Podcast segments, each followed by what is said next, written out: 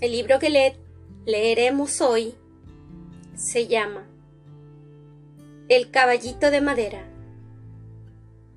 de D. H. Lawrence. Era una mujer hermosa que había empezado con todas las ventajas que puede deparar la vida y que, sin embargo, no tuvo suerte. Se casó por amor y el amor se redujo a polvo. Tuvo hermosos hijos, pero llegó a creer que le habían sido impuestos y no pudo amarlos. Ellos la miraban con frialdad, como si la encontraran culpable. Y bien pronto, ella sintió que debía ocultar alguna falta. Sin embargo, nunca supo cuál era esa culpa que debía ocultar. Pero cuando sus hijos estaban presentes, sentía endurecérsele el centro del corazón. Esto la inquietaba, y en su inquietud trataba de mostrarse afectuosa y solícita con ellos, como si los quisiera mucho. Solo ella sabía que en el centro de su corazón había un lugarcito duro que no podía sentir amor, que no podía amar a nadie.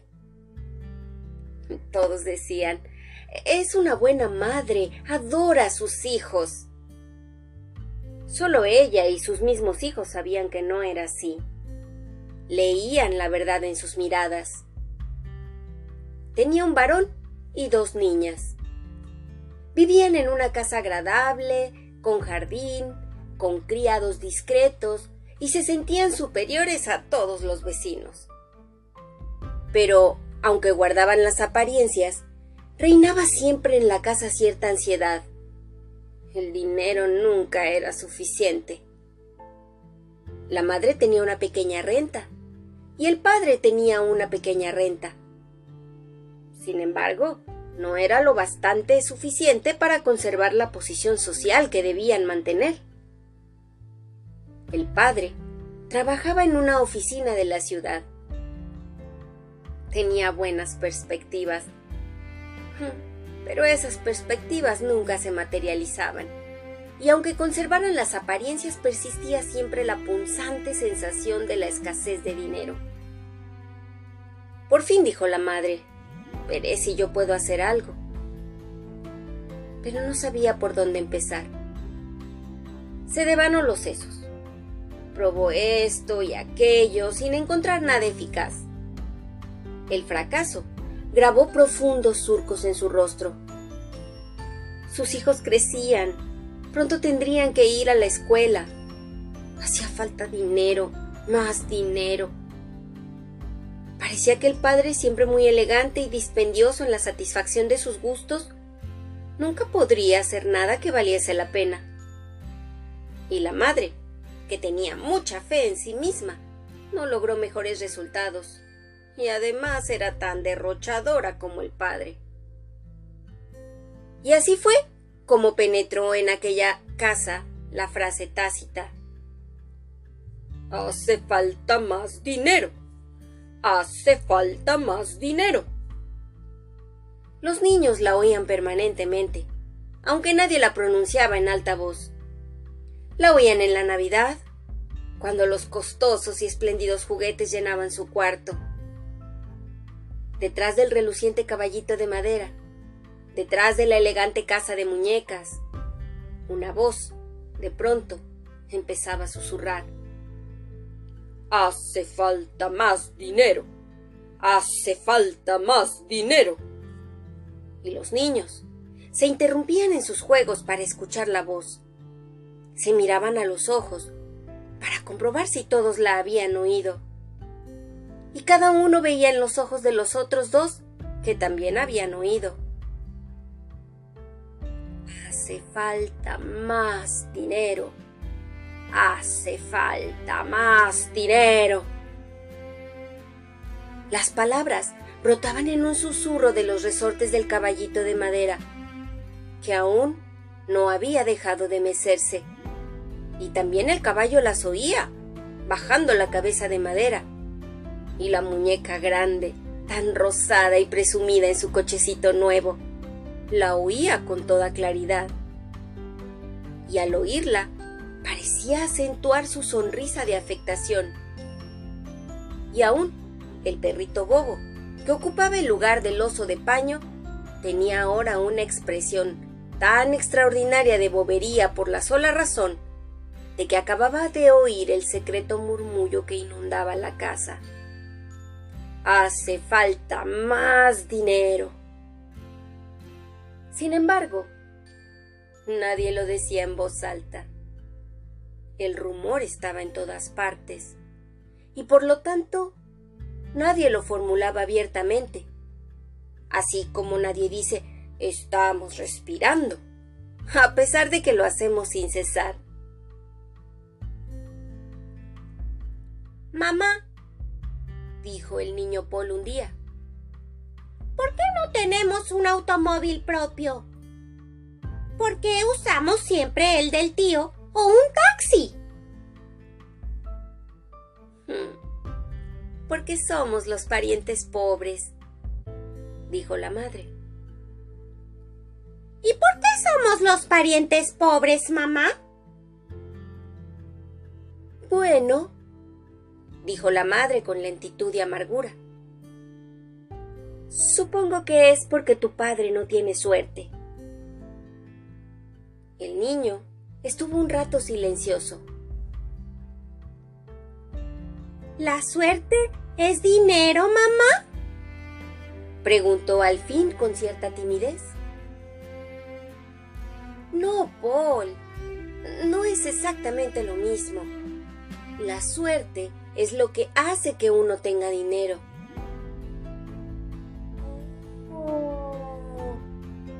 Yo pensé que cuando tío Oscar decía sucio lucro, quería decir dinero. Lucro quiere decir dinero, dijo la madre, pero es lucro y no suerte. Entonces, ¿qué es la suerte, mamá? Es lo que hace que uno tenga dinero, repitió la madre. Si tienes suerte, tienes dinero. Por eso es mejor nacer con suerte que nacer rico. Si eres rico, puedes perder tu dinero. Pero si tienes suerte, siempre ganarás más dinero. Oh, ¿De veras? ¿Y papá no tiene suerte? No, para nada, respondió ella amargamente. El niño la miró con expresión vacilante. ¿Por qué? No sé. Nadie sabe por qué algunos tienen suerte y otros no. ¿No? ¿Nadie sabe? ¿No hay alguien que sepa?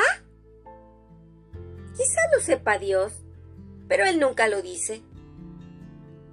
Oh, pero debería decirlo. ¿Y tú tampoco tienes suerte, mamá?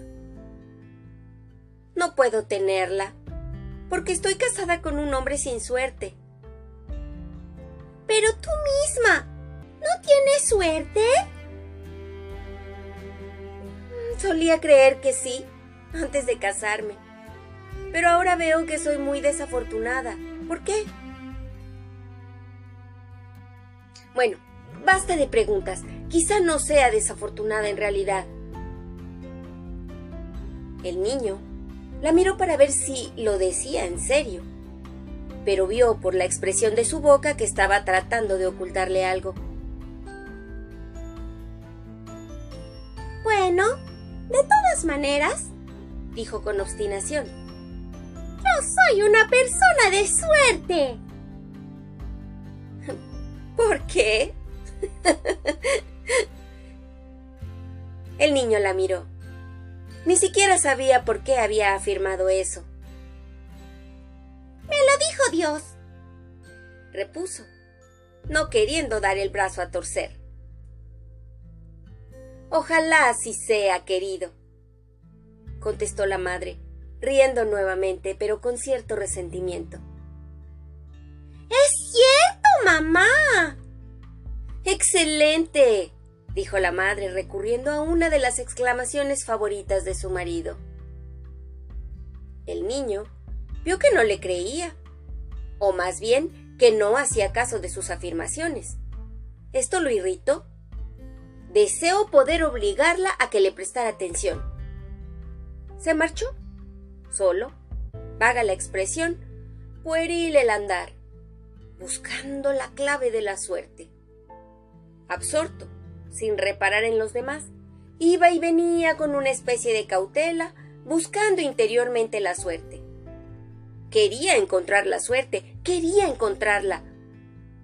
Cuando las dos niñas jugaban a las muñecas en el cuarto de juegos, él montaba en su gran caballo de madera y se lanzaba al espacio en una cometida salvaje con tal frenesí que sus hermanas lo espiaban con inquietud. Impetuoso, galopaba el caballo, tremolaban los cabellos oscuros y ondulados del niño, y había en sus ojos un extraño fulgor. Las chiquillas no se atrevían a hablarle. Cuando llegaba al término de su alocado viaje, echaba pie a tierra y se plantaba ante el caballo de madera, contemplando fijamente su cabeza gacha. La boca roja del animal estaba levemente abierta y sus grandes ojos tenían un resplandor vidrioso. ¡Vamos! ordenaba quedamente al fogoso corcel. ¡Llévame a donde está la suerte! ¡Anda! ¡Llévame! Y azotaba el caballo en el pescuezo con la fusta que le había pedido al tío Oscar. Sabía que el animal, si él lo obligaba, lo llevaría hasta donde estaba la suerte. Montaba entonces de nuevo y reanudaba su furioso galope, con el deseo y la certeza de llegar por fin a donde estaba la suerte. ¡Romperás el caballo, Paul! decía la institutriz. Siempre cabalga así, añadía Joan, su hermana mayor. ¿Por qué no se queda tranquilo? Pero él se limitaba a mirarlas con furia y en silencio. La institutriz desistió de corregirlo. Imposible sacar nada de él. Y al fin y al cabo, ya se estaba poniendo demasiado grande para que ella lo cuidara. Un día, su madre y su tío Oscar entraron en mitad de uno de sus furiosos galopes. El chico no les dirigió la palabra. Hola, mi querido jinete, dijo el tío. ¿Corres una carrera? ¿No eres demasiado grande para un caballito de madera? Ya no eres una criatura, dijo su madre. Pero Paul se contentó con mirarla, irritado, con sus ojos azules, grandes y más bien hundidos. No quería hablar con nadie cuando estaba en plena carrera. Su madre lo observó con expresión ansiosa. Por fin, bruscamente, el niño dejó de espolear el mecánico galope del caballo y se deslizó a tierra. Bueno, llegué, anunció impetuosamente con los ojos azules todavía relucientes, bien separadas las piernas largas y robustas. ¿A dónde llegaste? preguntó su madre. ¿A dónde quería llegar? replicó. Muy bien, hijo, aprobó el tío Oscar. Nunca hay que detenerse antes de llegar a la meta. ¿Cómo se llama el caballo? No tiene nombre. ¿Se las arregla sin un nombre? preguntó el tío. Bueno, tiene varios nombres. La semana pasada se llamaba Sansovino. Sansovino, ¿eh? el ganador del Ascot. ¿Cómo conocía su nombre? Siempre habla de carrera de caballos con Basset, dijo Joan. El tío se quedó encantado al descubrir que su sobrinito Estaba al tanto de todas las noticias referentes a las carreras. Basset, el joven jardinero, que había sido herido en un pie durante la guerra y había obtenido su actual empleo por recomendación de Oscar Creswell, su antiguo patrón, era un verdadero perito en cosas del turf. Vivía en la atmósfera de las carreras y el niño con él. Oscar Creswell lo supo todo por medio de Basset. El niño Paul viene y me pregunta, y yo no tengo más remedio que contestarle, señor, dijo Basset con expresión terriblemente seria, como si hablara de temas religiosos. ¿Y alguna vez apuesta algo al caballo que se le ha ocurrido? Bueno, yo no quisiera delatarlo. Es un jovencito muy discreto, un buen camarada, señor. Preferiría que se lo preguntase usted mismo. En cierto modo, le produce placer nuestro secreto, y, con perdón de usted, quizá pensaría que yo lo he traicionado. Basset estaba tan serio que parecía en misa. El tío fue a buscar al sobrinito y lo llevó a dar una vuelta en su automóvil. Dime, Paul, le preguntó. ¿Alguna vez apuestas algo a un caballo? El niño observó atentamente a su tío. ¿Por qué? ¿Crees que no debería hacerlo? Replicó, poniéndose en guardia. No, nada de eso. Pero se me ocurrió que tal vez podrías darme un dato para el Lincoln. El automóvil se internaba en la campiña, en dirección a la casa que tenía en Hampshire el tío Oscar. ¿De veras? preguntó el sobrino. De veras, hijo, replicó el tío. Bueno, entonces, juégale a Dafodil. ¿Dafodil? No creo que gane. ¿Qué, qué me dices de Mirza? Solo sé cuál será el ganador, dijo el niño. Y el ganador será Dafodil. Dafodil, ¿eh? Hubo una pausa. Dafodil era un caballo relativamente mediocre. Tío. Sí, hijo. No lo dirás a nadie, ¿verdad? Se lo he prometido a Basset. Al diablo con Basset, hombre. ¿Qué tiene que ver él con esto? Somos socios. Hemos sido socios desde el primer momento. Tío, él me prestó los primeros cinco chelines y los perdí. Y yo le prometí, bajo palabra de honor, que esto quedaría entre nosotros.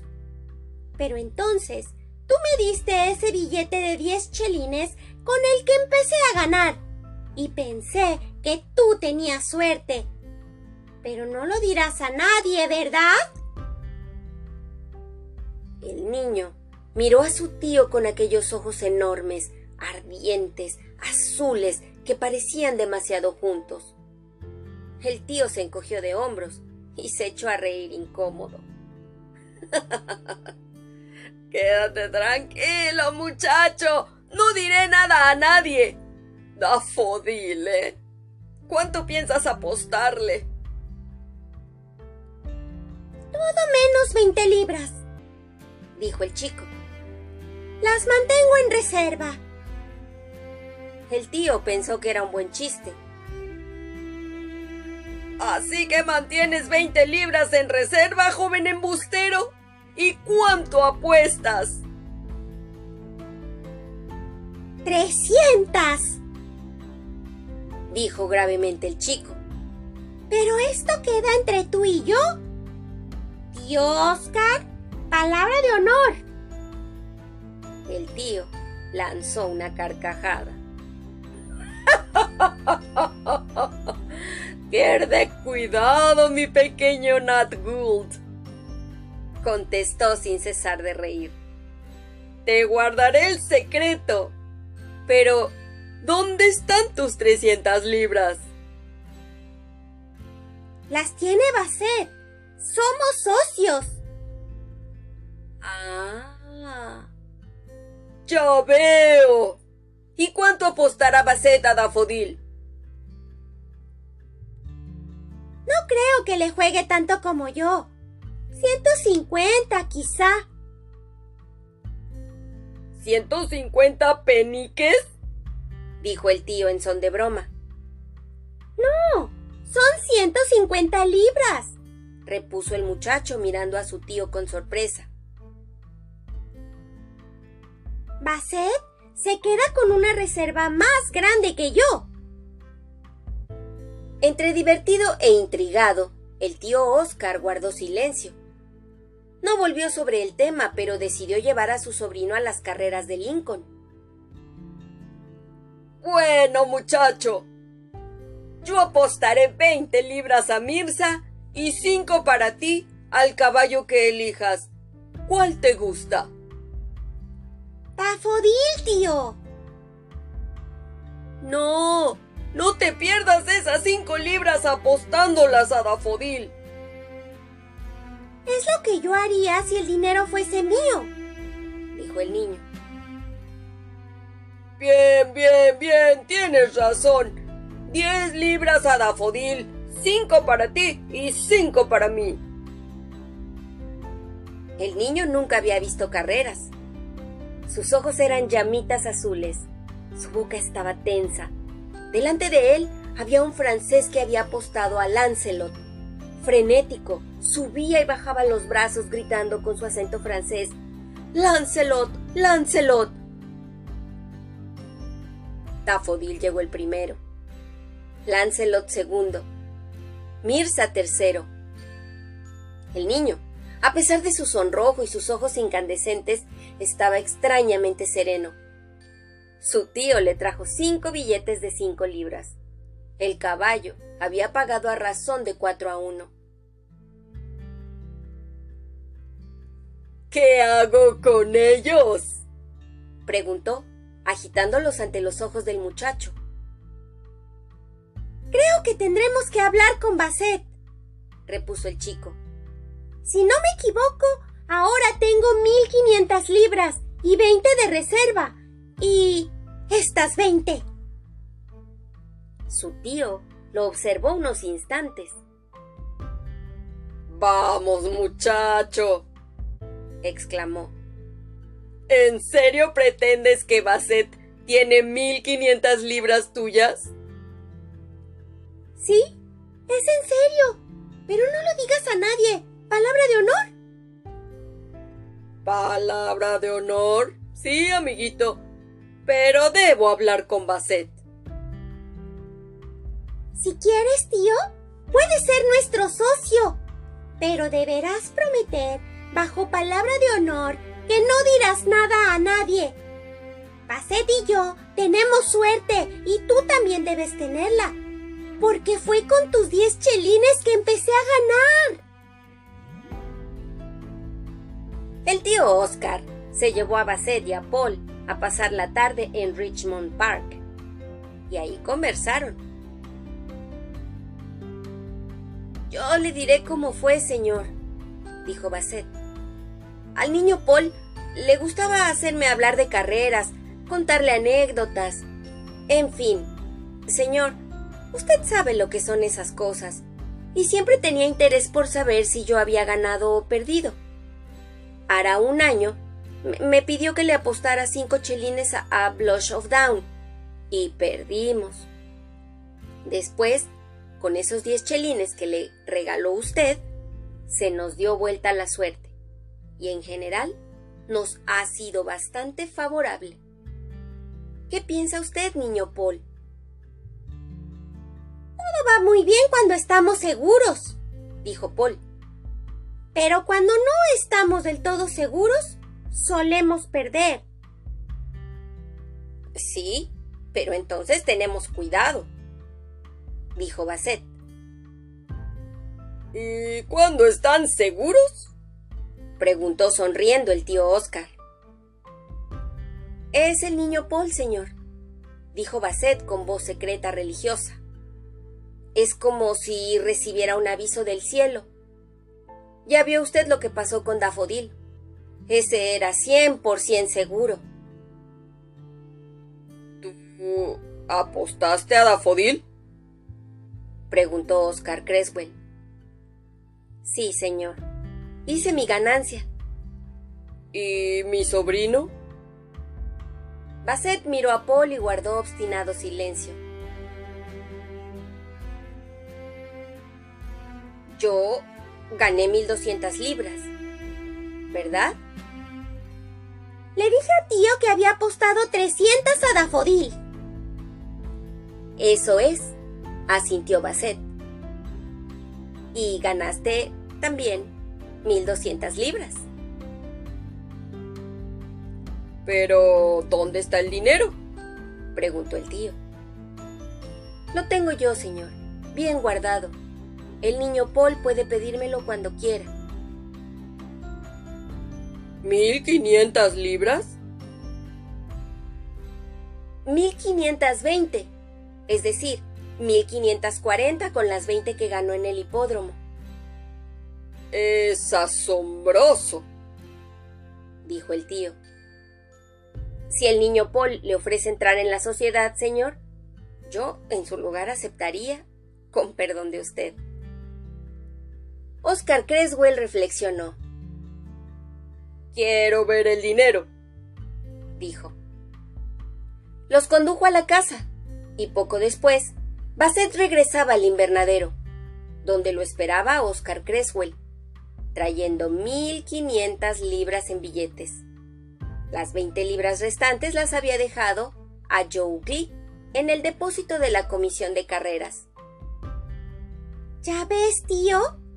Dijo el niño. Que todo marcha muy bien cuando yo estoy seguro. Entonces, jugamos fuerte, todo lo que tenemos. ¿No es así, Basset? Así es, niño. ¿Y cuándo estás seguro? preguntó el tío echándose a reír.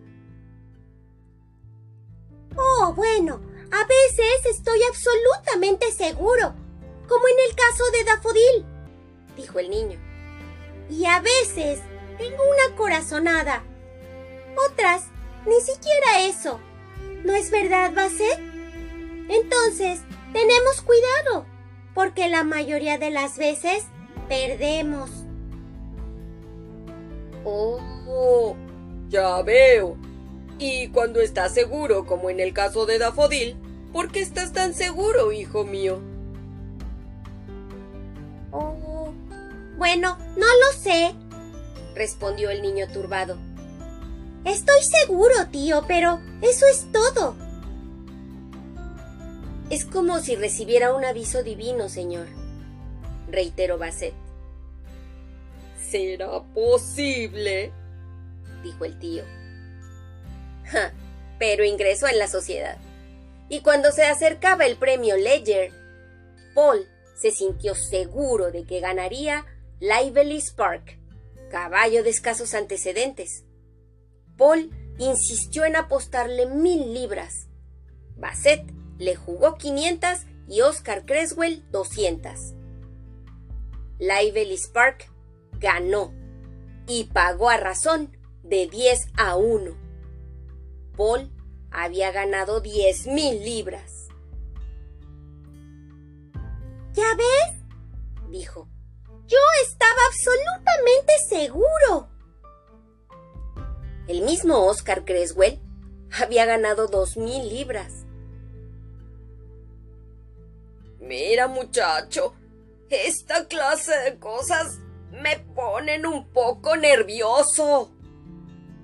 ¿Por qué, tío? Quizá no volveré a estar seguro durante mucho tiempo.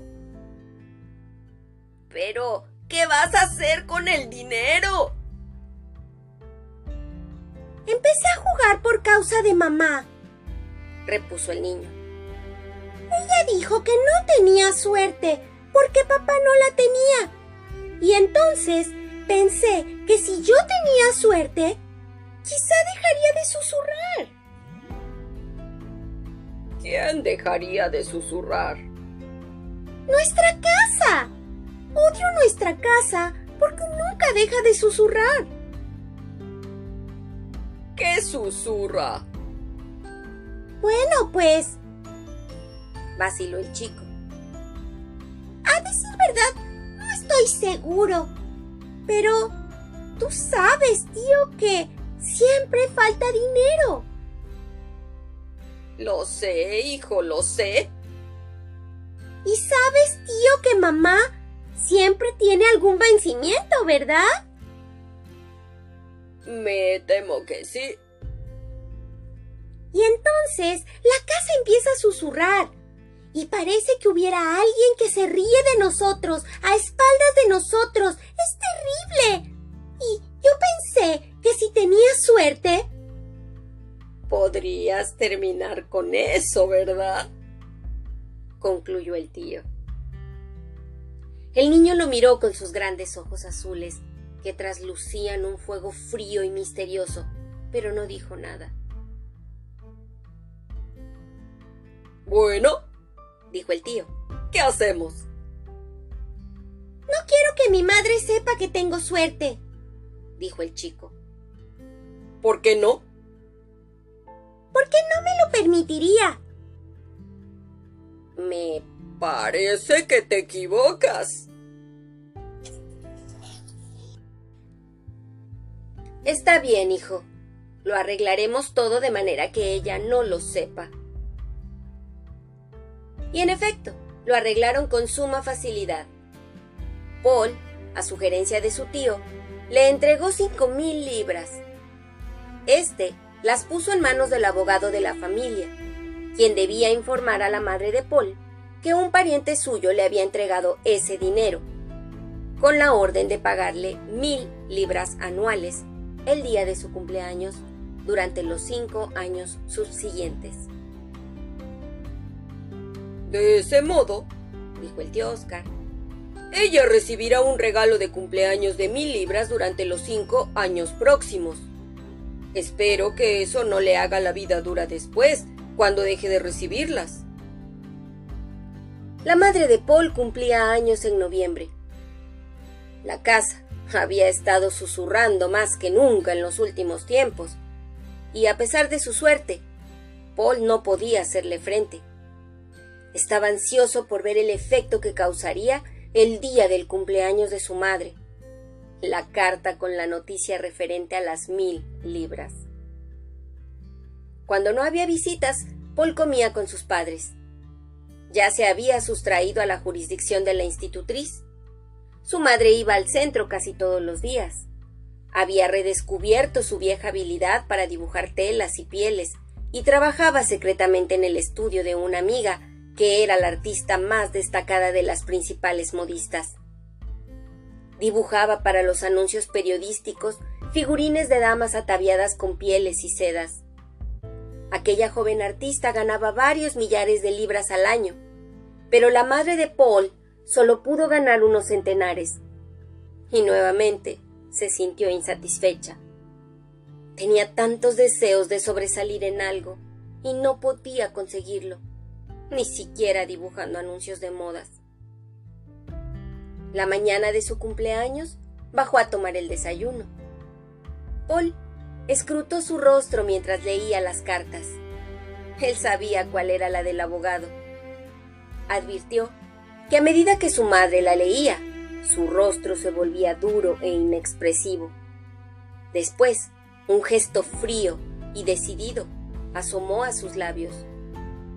Ocultó la carta bajo las demás y no dijo nada. ¿No recibiste nada agradable para tu cumpleaños, mamá? preguntó Paul. Sí, algo bastante agradable, respondió ella con su voz fría y ausente. Y se fue al centro sin añadir palabra. Pero por la tarde vino el tío Oscar dijo que la madre de Paul había celebrado una larga entrevista con su abogado, preguntándole si podía adelantarle enseguida la totalidad del dinero, pues estaba en deuda. ¿Tú qué piensas, tío? dijo el chico. Es cosa tuya, hijo. Oh. Entonces, dale el dinero. Con lo que nos queda podemos ganar más. Más vale pájaro en mano que siento volando, amigo mío, dijo el tío Oscar. Oh, pero sin duda yo sabré quién ganará el Gran Premio Nacional, o el Lincolnshire, o el Derby. En alguno de ellos tengo que saber. El tío Oscar firmó el consentimiento y la madre de Paul cobró las cinco mil libras. Pero entonces ocurrió algo muy extraño. Las voces de la casa parecieron enloquecer súbitamente, como una algarabía de ranas en una tarde de primavera. Se habían comprado algunos muebles. Paul tenía un preceptor particular, y el próximo otoño iría a Eton, el colegio donde se había educado su padre. Aún en invierno había flores en la casa. El lujo a que había estado habituada la madre de Paul experimentaba un resurgimiento. Y sin embargo, las voces de la casa detrás de los ramilletes de mimosas y flores de almendro, y debajo de las pilas de iridiscentes almohadones, parecían aullar y desgañitarse en una especie de éxtasis. Hace falta más dinero. Oh, hace falta más dinero. Ahora, ahora, ahora hace falta más dinero más que nunca, más que nunca. Aquello asustó terriblemente a Paul. Trataba de estudiar el latín y el griego con sus preceptores, pero sus horas más intensas las vivía con Basset. Ya se había corrido el nacional. Paul no se sintió seguro y perdió cien libras. Vino el verano. Mientras aguardaba la disputa de Lincoln, lo consumía la impaciencia pero esta vez tampoco supo y perdió cincuenta libras. Entonces se convirtió en un chico extraño, de ojos extraviados. Parecía que algo fuese a estallar en su interior. No te preocupes más, hijo mío, insistía su tío Oscar. Olvídate de todo eso. Pero el muchacho, como si no lo oyera, tengo que saber para el derby. Tengo que saber para el derby. repetía con sus ojos azules incendiados por una especie de locura. Su madre advirtió la sobreexcitación que lo dominaba. Será mejor que te llevemos a veranear a la playa. ¿No quieres ir al mar ahora en vez de esperar? Me parece que te convendría dijo mirándolo ansiosamente con el corazón extrañamente sobrecogido por causa del niño. Pero el chico alzó sus inquietantes ojos azules. No puedo ir antes del derby, mamá, respondió. No puedo. ¿Por qué no? Preguntó ella endureciendo la voz ante la contradicción. ¿Por qué no? Nadie te impedirá después ir a ver el derby con tu tío Oscar si eso es lo que quieres. No tienes necesidad de aguardar aquí. Además, me parece que te estás interesando demasiado por esas carreras de caballos. Hmm, es un mal síntoma. Mi familia ha sido una familia de jugadores. Solo cuando seas grande comprenderás el perjuicio que eso nos ha causado. Pero lo cierto es que nos ha perjudicado Tendré que despedir a Basset y pedirle al tío Oscar que no te lleve a las carreras y que no te hable tampoco de ellas. A menos que te muestres más razonable. Ve a veranear a la playa y olvídate de todo eso. Eres un manojo de nervios. Haré lo que tú quieras, mamá, siempre que no me hagas salir antes del derby. ¿Salir de dónde? ¿De esta casa?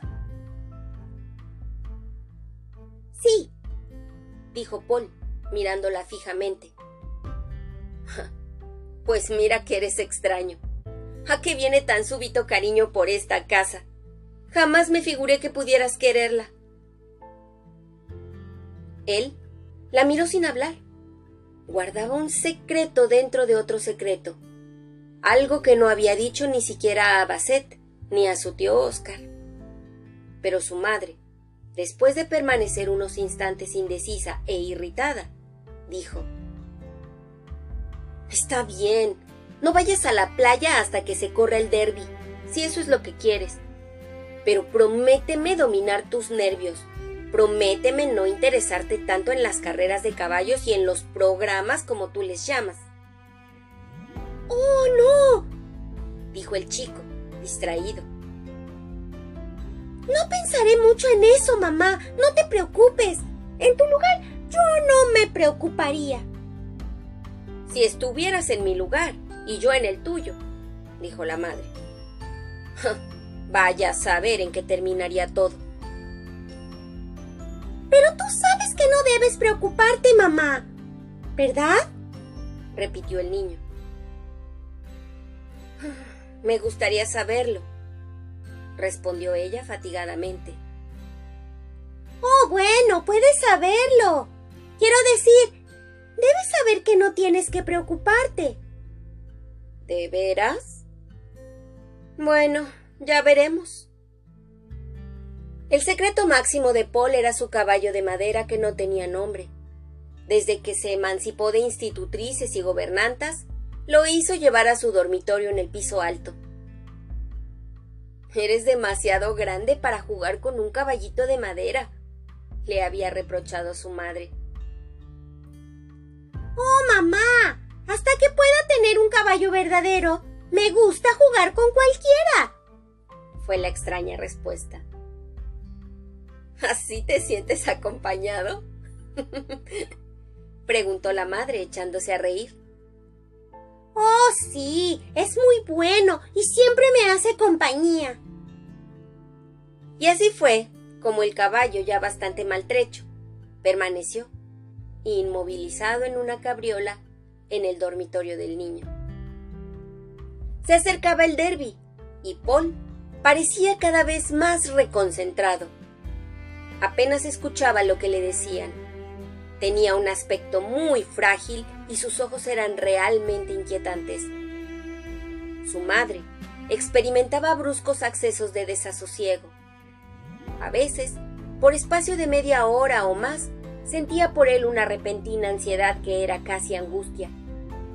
Entonces, la asaltaba el impulso de correr hacia el chico para comprobar que estaba a salvo. Dos noches antes del derby, estando en una gran fiesta en el centro, le sobrecogió el corazón uno de esos ataques de ansiedad por su hijo, el primogénito. Y fue tan intenso que apenas pudo hablar. Luchó con todas sus fuerzas contra ese sentimiento porque era una mujer sensata. Pero fue inútil. Tuvo que dejar el baile y bajó para telefonear a su casa. La institutriz de los niños se mostró terriblemente sorprendida y alarmada por aquel llamado nocturno. ¿Están bien los niños, Miss Wilmot? Oh, sí, perfectamente. ¿Y Paul? ¿Está bien? Se acostó enseguida. ¿Quiere que suba a echarle un vistazo? No, repuso la madre a pesar suyo. No, no se moleste. Está bien. No se quede levantada. Volveremos a casa enseguida. No quería que la criada interrumpiese la intimidad de su hijo. Era alrededor de la una cuando los padres de Paul regresaron a la casa. Todo estaba en silencio. La madre subió a su cuarto y se quitó su blanco abrigo de pieles. Había ordenado a la doncella que no la esperase. Oyó a su esposo, que mezclaba un whisky con soda en la planta baja y luego, impulsada por la extraña ansiedad que sentía en el corazón, subió furtivamente al cuarto de su hijo. Se deslizó en silencio a lo largo del corredor. Creyó oír un débil ruido. ¿Qué era? Permaneció junto a la puerta, los músculos tensos, escuchando. Se oía un ruido extraño, pesado y al mismo tiempo poco penetrante. Su corazón se paralizó. Era un rumor sordo y sin embargo impetuoso y potente, como si algo enorme se moviera con furtiva violencia. ¿Qué era? ¿Qué era en nombre de Dios? Ella debía saberlo. Tuvo la sensación de que reconocía aquel ruido. Sabía lo que era. Y sin embargo, no podía ubicarlo, no podía nombrarlo, y el rumor proseguía con un ritmo de locura. Suavemente, paralizada de miedo y ansiedad, hizo girar el picaporte. El cuarto estaba oscuro. Sin embargo, junto a la ventana, oyó y vio algo que se balanceaba de un lado a otro. Se quedó mirándolo, temerosa y asombrada. Encendió de pronto la luz y vio a su hijo con su pijama verde, cabalgando alocadamente en su caballito de madera. La luz lo bañó de pronto, mientras espoleaba su corcel, y alumbró también a la rubia mujer inmóvil en la puerta, con su pálido vestido verde y plata. Paul, ¿qué estás haciendo? ¡Es malabar! gritaba el chico con voz potente y extraña. ¡Es malabar! Sus ojos ardientes la miraron por espacio de un segundo, extraño e irracional, mientras cesaba de espolear a su caballo de madera. Después cayó con estrépito al piso, y ella, desbordante de atormentada maternidad, corrió en su auxilio. Pero el niño estaba inconsciente, e inconsciente permaneció, atacado de fiebre cerebral. Hablaba y se agitaba y su madre permanecía sentada a su lado, inmóvil como una piedra. Es Malabar. Es Malabar. Basset. Basset. Ya sé. Es Malabar. gritaba el niño tratando de levantarse para espolear al caballo de madera, que era la fuente de su inspiración. ¿Quién es Malabar?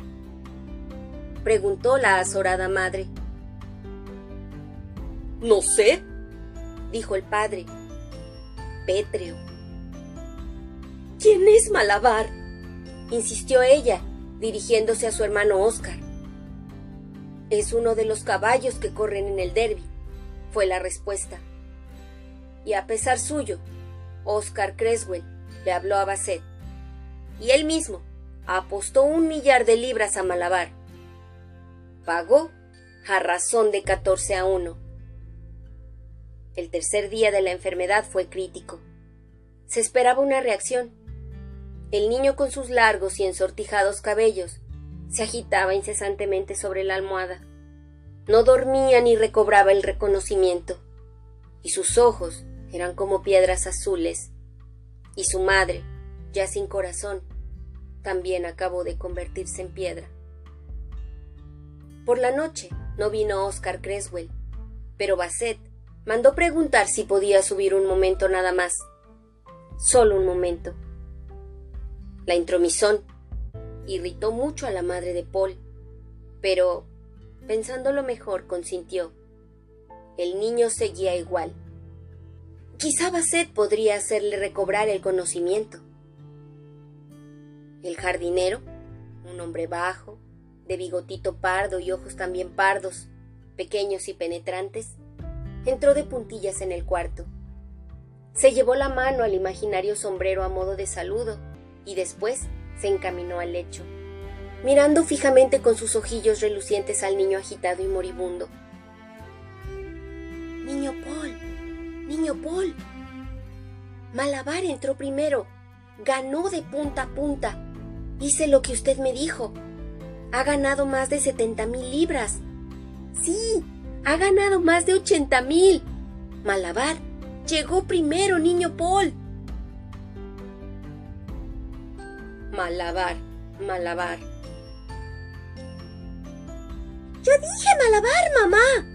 Dije Malabar. ¿Crees que tengo suerte, mamá? Sabía que ganaría Malabar, ¿verdad? Más de ochenta mil libras. Eso es suerte, ¿verdad, mamá? Más de ochenta mil libras. Yo sabía. ¿Acaso no lo sabía? Ganó Malabar. Si cabalgo en mi caballo hasta sentirme seguro, Basset, yo sé lo que te digo. Puedes apostar todo lo que tengas. ¿Apostaste todo lo que tenías, Basset? Jugué mil libras, niño Paul. Nunca te dije, mamá, que sí puedo cabalgar en mi caballo y llegar. Entonces, estoy seguro. Oh, absolutamente seguro, mamá. Te lo dije alguna vez. Yo tengo suerte. No, nunca me lo dijiste, respondió la madre. Pero el niño murió esa noche. Y aún yacía en su lecho cuando la madre oyó la voz de su hermano que decía, Dios mío, Hester, has ganado ochenta mil libras y has perdido un hijo. Pobrecito, pobrecito.